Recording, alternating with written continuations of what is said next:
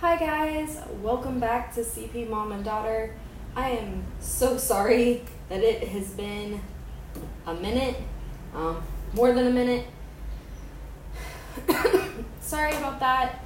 Life has just been busy and honestly a little heavy, especially on the medical side. And so, as much as I want to share our lives and bring awareness and, and bring you along on the journey, I've also learned that I need to make sure that I'm protecting um, my story, my kid's story, because they might not want all of it shared. And I get that.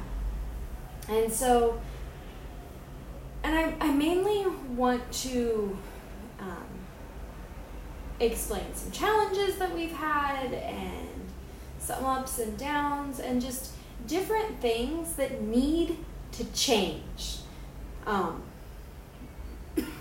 so that kids like my daughter can become the best them. And so that's what we're going to talk about today. I don't know what number of episode this is or whatever. I think technically this would be considered season two since it's been a minute, at least for the podcast listeners. So, yeah, but here we go. So, Misty is in the middle, and it's not Misty, it's Miss D, is in the middle of her fourth and physical therapy intensive. Um, and so, what I mean by that is normally a child would get physical therapy once, twice a week. And intensive is five days a week, three hours a day for three and a half weeks. And so, excuse me, it comes out to 51 hours of therapy. So that's what she is in the middle of right now.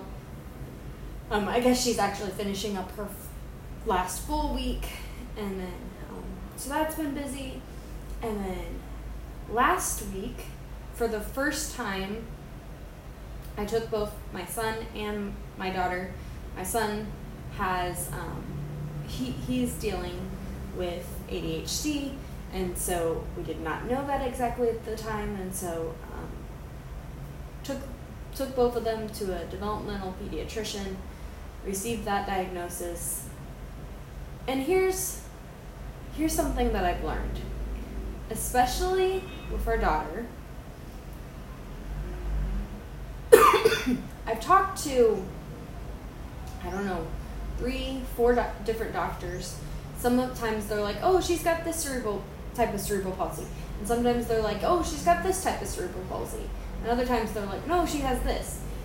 And so yet again, um, we had another doctor tell us something different that we had never heard, and I'm just. My husband reminded me, you know, it's important that we take it with a grain of salt. It's important that we know when to write what on what paper. Like, you know, if we're going in for something that's not related to her cerebral palsy, you know, maybe you would just say it's spastic diplegia. But if it's something that is related to her cerebral palsy, then maybe you would put the most um, severe diagnosis down, just depending on the situation.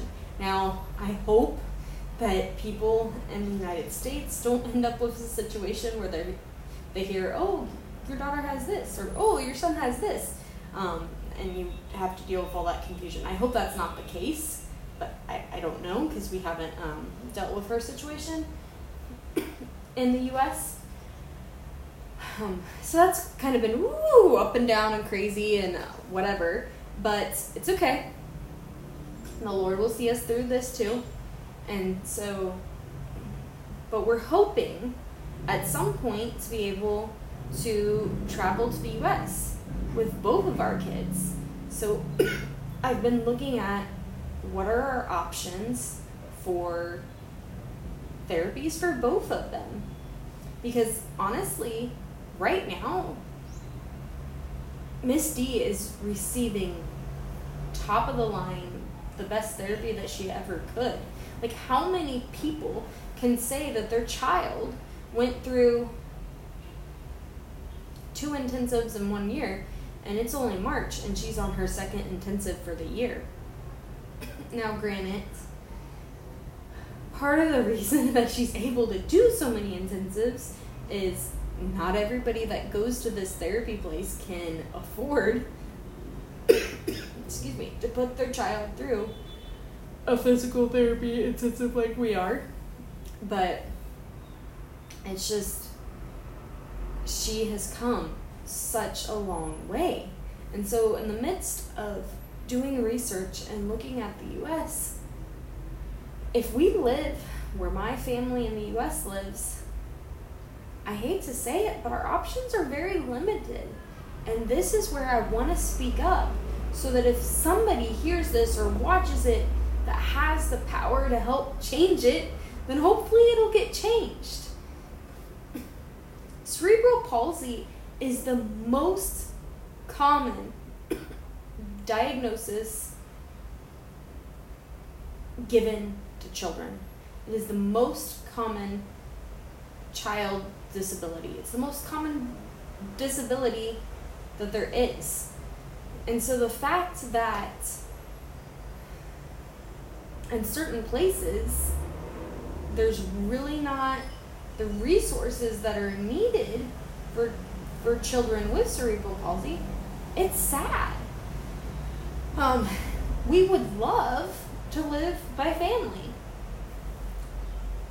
But I've also seen and understand how transforming the therapies that my daughter is getting now and was getting in the past how how transforming they were and so we also don't want to take her away from that and so she is doing what's called i hope i say this right dmi and cme they're two different types of therapy the point is it's not like okay i'm gonna lay on the floor now I want you to lift your leg. Okay, I want you to lift your arm.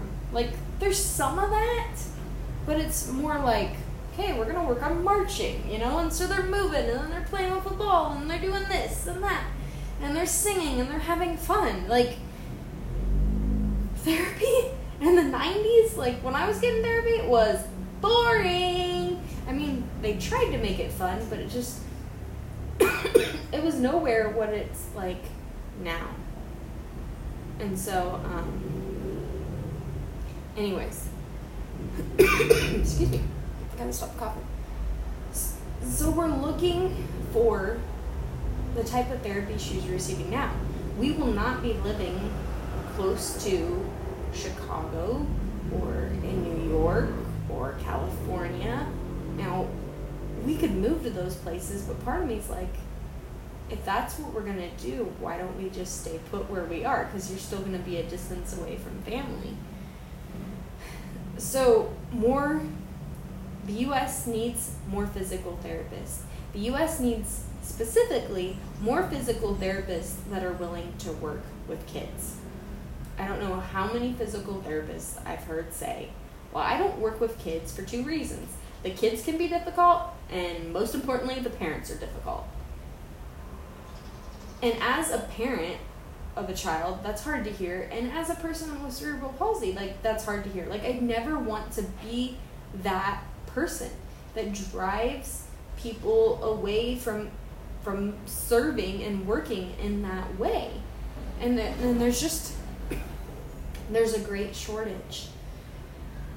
Um and I I guess with that like I ask for prayer for myself that I can learn and soak up as much as I possibly can while I'm here. And we have a great relationship with Miss D's therapists. We love them. Like they are amazing and and caring and just they've done so much for us. And so it's it's huge. They're a big deal. um, so yeah, in a nutshell.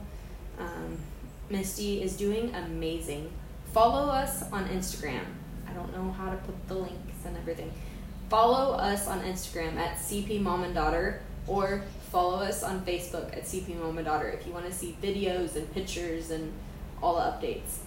I do try to put some of that on YouTube, but it's more Instagram, Facebook. There's a little bit of TikTok. Um, anyways, so yeah, she's she's doing great. I'm just realizing how much of a roller coaster slash tornado slash like just figuring everything out is, and this could be a lifelong thing. But I have no regrets because every child, every person is created in God's image and deserves to have a loving and caring family and no matter what challenges they come with. So there you go. That is CP Mom and Daughter for today and we are on the therapy hunt. So please join us. Bye. God bless.